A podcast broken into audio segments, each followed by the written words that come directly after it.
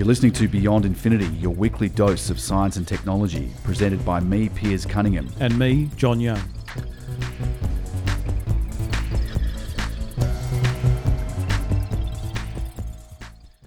G'day, John Young, fellow presenter of Beyond Infinity. Good to be chatting with you, even though we're both in isolation and working from home.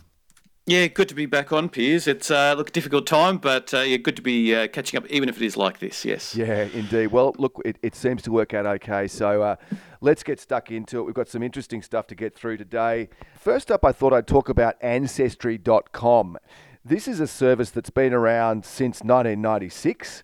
You would have seen it. It's been advertised extensively on television and commercial, free to air TV, and elsewhere, promoting its service to trace family lineage for people and to allow you to establish your genealogy. So that's kind of where the, the service started out as, and it used records and it used resources like libraries and, and other existing services, which, which sort of people could get to themselves, but Ancestry provided a centralized way of doing all that and built up a database over time.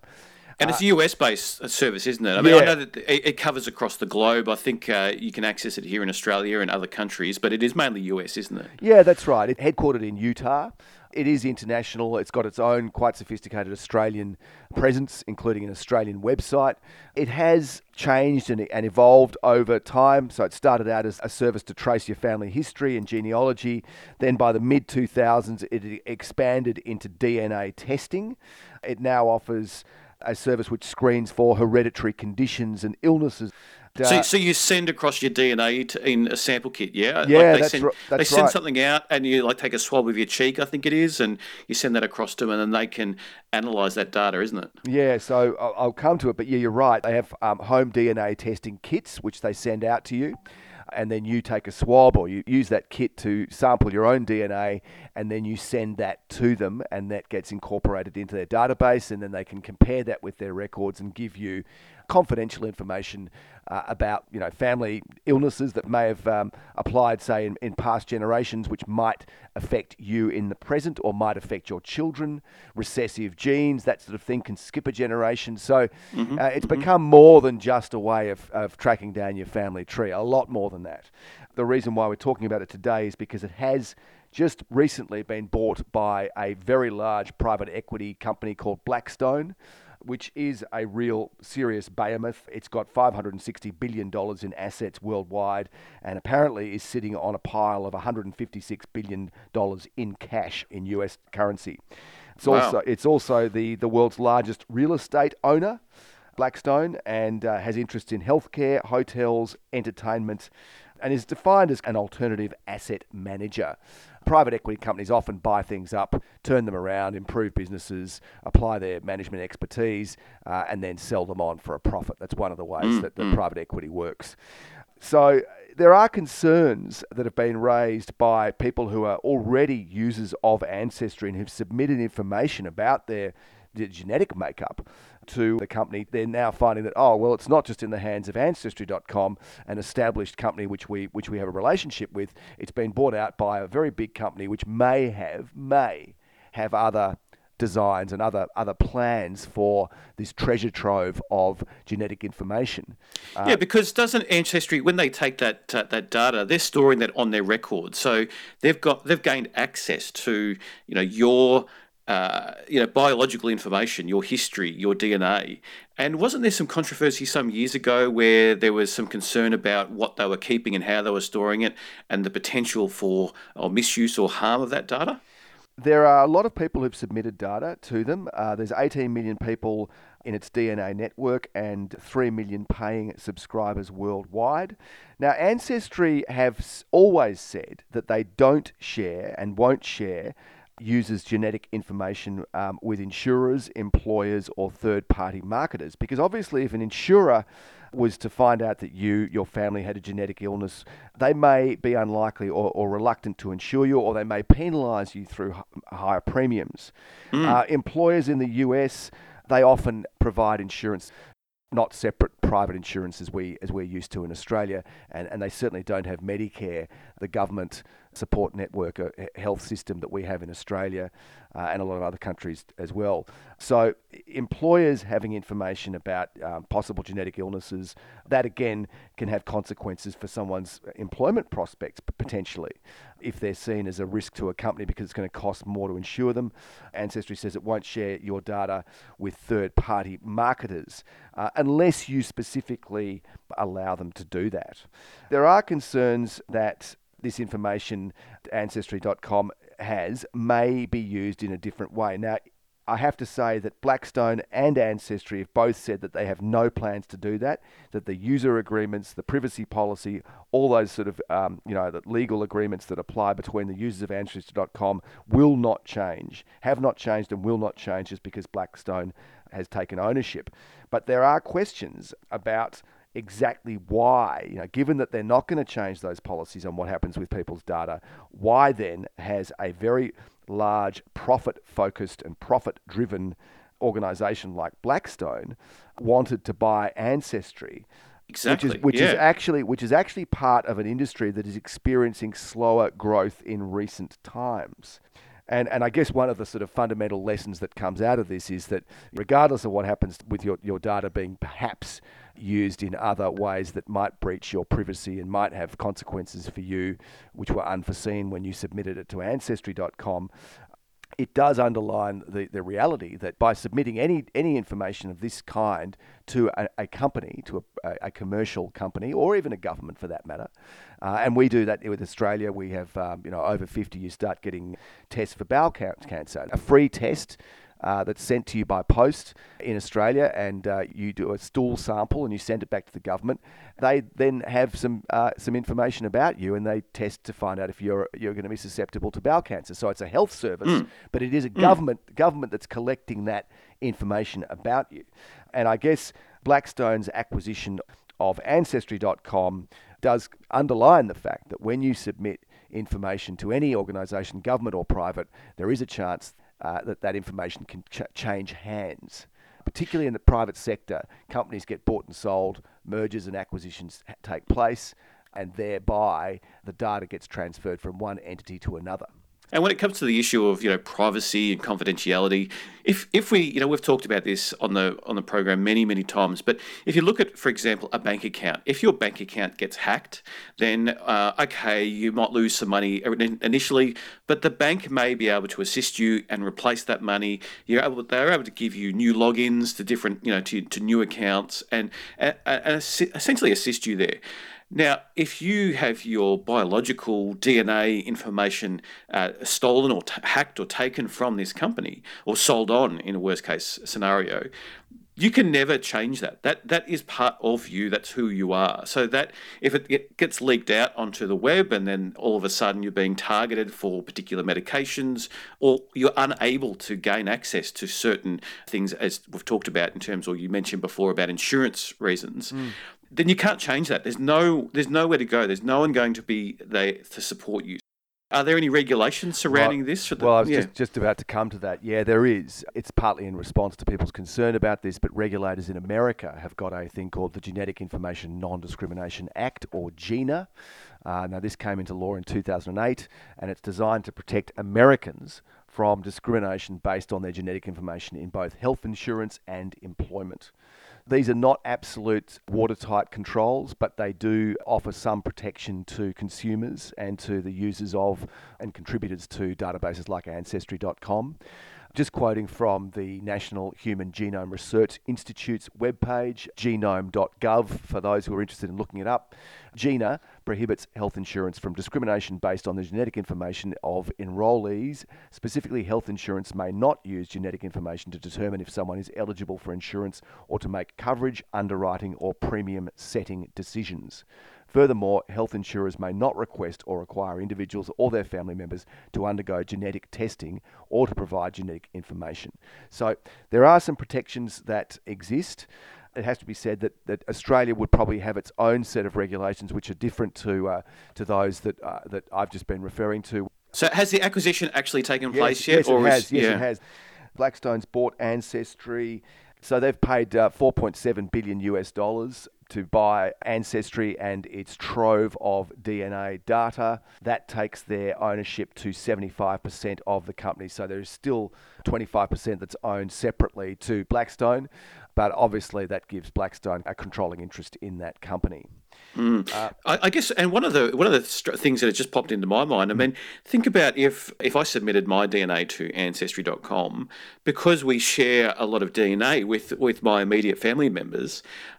Does that mean that then essentially that the insurance companies, if this information was stolen or sold or leaked for whatever reason, also know information about you know my siblings and my parents based on my DNA as well. So I wonder, you know, you know how far out that that travels and how many connections there are that can say, well, because this person here has this type of you know problem or issue or or, or you know sequence in their uh, genome or DNA, then uh, what that then means for uh, siblings and parents well, and, I, and, children. Absolutely, and I think that's a very valid concern that you've got, and I think that's precisely the sort of thing that GINA is is setting out to protect against, and it's the reason why there are people who are already, you know, part of that uh, at 18 million people in uh, Ancestry's DNA network from around the world who are concerned about that exact type of leakage of their very private information. I mean, you think about how we've talked a lot about facial recognition technology and how it's used in places like China to basically control people and to monitor their activities and,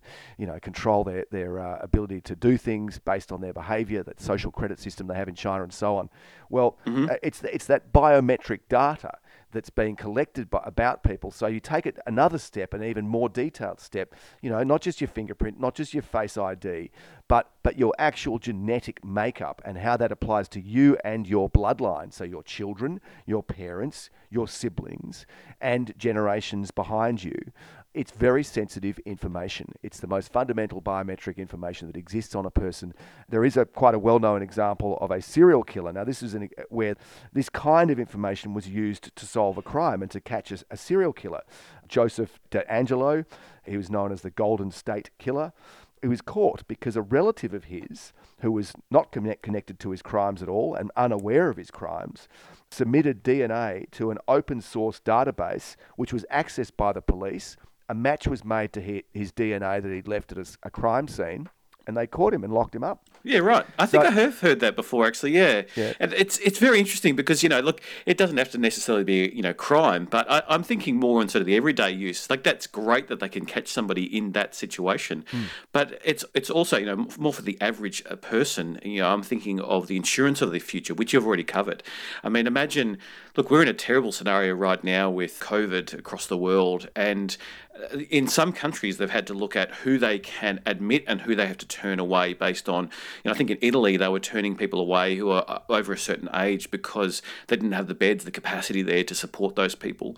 So does the future look like not only bringing in your insurance card and your ID, but your DNA, your genome sequence that allows for that hospital to then determine, well, it's not worth us bothering um, to, to try and fix you up because based on this, you've only got a few more years to live. You're, you're likely to get certain types of cancers. You're, you're likely to have these kind of problems, and therefore we need to help these other people. We can't help you right now. So, yeah. look, that's that's a dark thought, obviously, but with the way that you know growing populations and across the globe, high costs of healthcare, maybe these kind of things come into consideration in whether it be 50 years, 100 years, that kind of thing, or, or potentially even much sooner. Again, I agree with you. I think that these are all part of a dystopian future that, that not many people would want to see. Um, I think it is a concern for people, whether you're using Ancestry, there are other services like it. There are other uh, other services that offer you, um, you know, genetic testing. Uh, it was like 23andMe or something like yes, that, wasn't that's right. That's right. That's correct. That is one. I, I, I'm reading up on that earlier today. Uh, and, and, you know, whether it's a government collecting information, whether it's a hospital, whether it's things like My Health Record, which was an opt in or opt out service that exists in Australia, which aggregates all the information that hospitals and doctors have collected about you through the course of your life. And, and for some people, they would see that as an advantage to have it all centralized and accessible. But there are consequences, or there are potentially consequences, if that information particularly gets shared with the private sector or, or is circulated within the private sector, that it might have consequences for you. And it might be to do with the cost of insurance for you, or it might be the cost of, of you being admitted to a hospital, or you mm, getting mm. travel travel insurance or mm. you know all these sort of things that are not necessarily readily available right now, but we are in a world that's changing very rapidly, and it has been caused by by COVID a way of describing it is that all those mega trends that were happening anyway, you know, instead of taking place over 20 years, that change has been compressed into two or three years, and we're in the midst of that. A big company like Blackstone, big private equity and player around the world, in the context, I think it, it, it, that we're living in right now, I think that there are concerns, and I think there are legitimate concerns about um, about this sort of takeover. But I guess it's not just ancestry.com that collects information about you. It's all aspects of privacy. Another example that's raising concern with, with users and with people who are who are interested in, in, in people's privacy and, and maintaining it protecting it. Google wants to buy fitbit. Now reading between the lines just thinking about that apple has done very well with its apple watch now that increasingly is becoming a health monitoring device so it can monitor your, your blood pressure, it can, it can monitor your heart rate, it can be integrated with, with health applications that, that are very beneficial for you. But that information is being centralized to some extent through Apple. And what exactly happens to it and how far the protections which Apple claims it apply to any, any data it collects from your Apple Watch about your health and where that goes and any third parties that might have access to that. That's all pretty vital, sensitive stuff for you to know about. And I think that Google, as a competitor of Apple, uh, wants to get in on that same area. They can see that there's there's uh, a lot of growth involved in in wearable technology helping with people's health. So there's mm-hmm. you know as with so many of these things, there's a there's a, a, good side of it, but there's also potentially a dark side of it. And and Google acquiring Fitbit would mean that a, a very large big data company that already is into data mining and on selling data and marketing things to you based on how you use the internet, the searches that you make, what what you do with uh, with email, Gmail services. Google has also got its finger in, in many pies, like Blackstone. It's got it's got it's involved in health. Um, it's got investments in in health startups. And what exactly is it planning on doing with the the personal data that it collects through Fitbit? Who knows?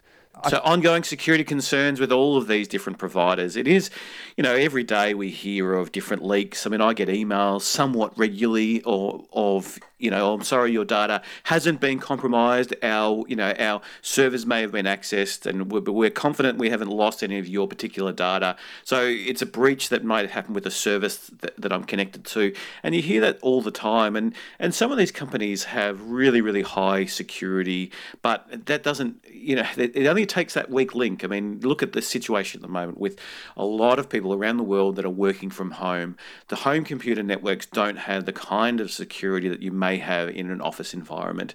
And therefore, in a home scenario, it may be easier for that data to be hacked and then stolen and lost and sold off um, and used in whatever illegitimate way. So we are in uh, an interesting time where we are finding that you know we too trust these systems a lot and potentially too much, and we don't know what that means yet for when that data is, is compromised. Yes, we've had the history of money being lost through bank accounts, identities being stolen, but what does that necessarily mean for health, which we've been talking about here today? If if you lose your health records through to you know being sold off, does that mean that it's impossible for you to get insurance or at a, an extremely high cost in the future? We just we don't know these things yet, and it is a scary concern for going forward just giving you an idea of the scale and the amount of data that that, that alone has got.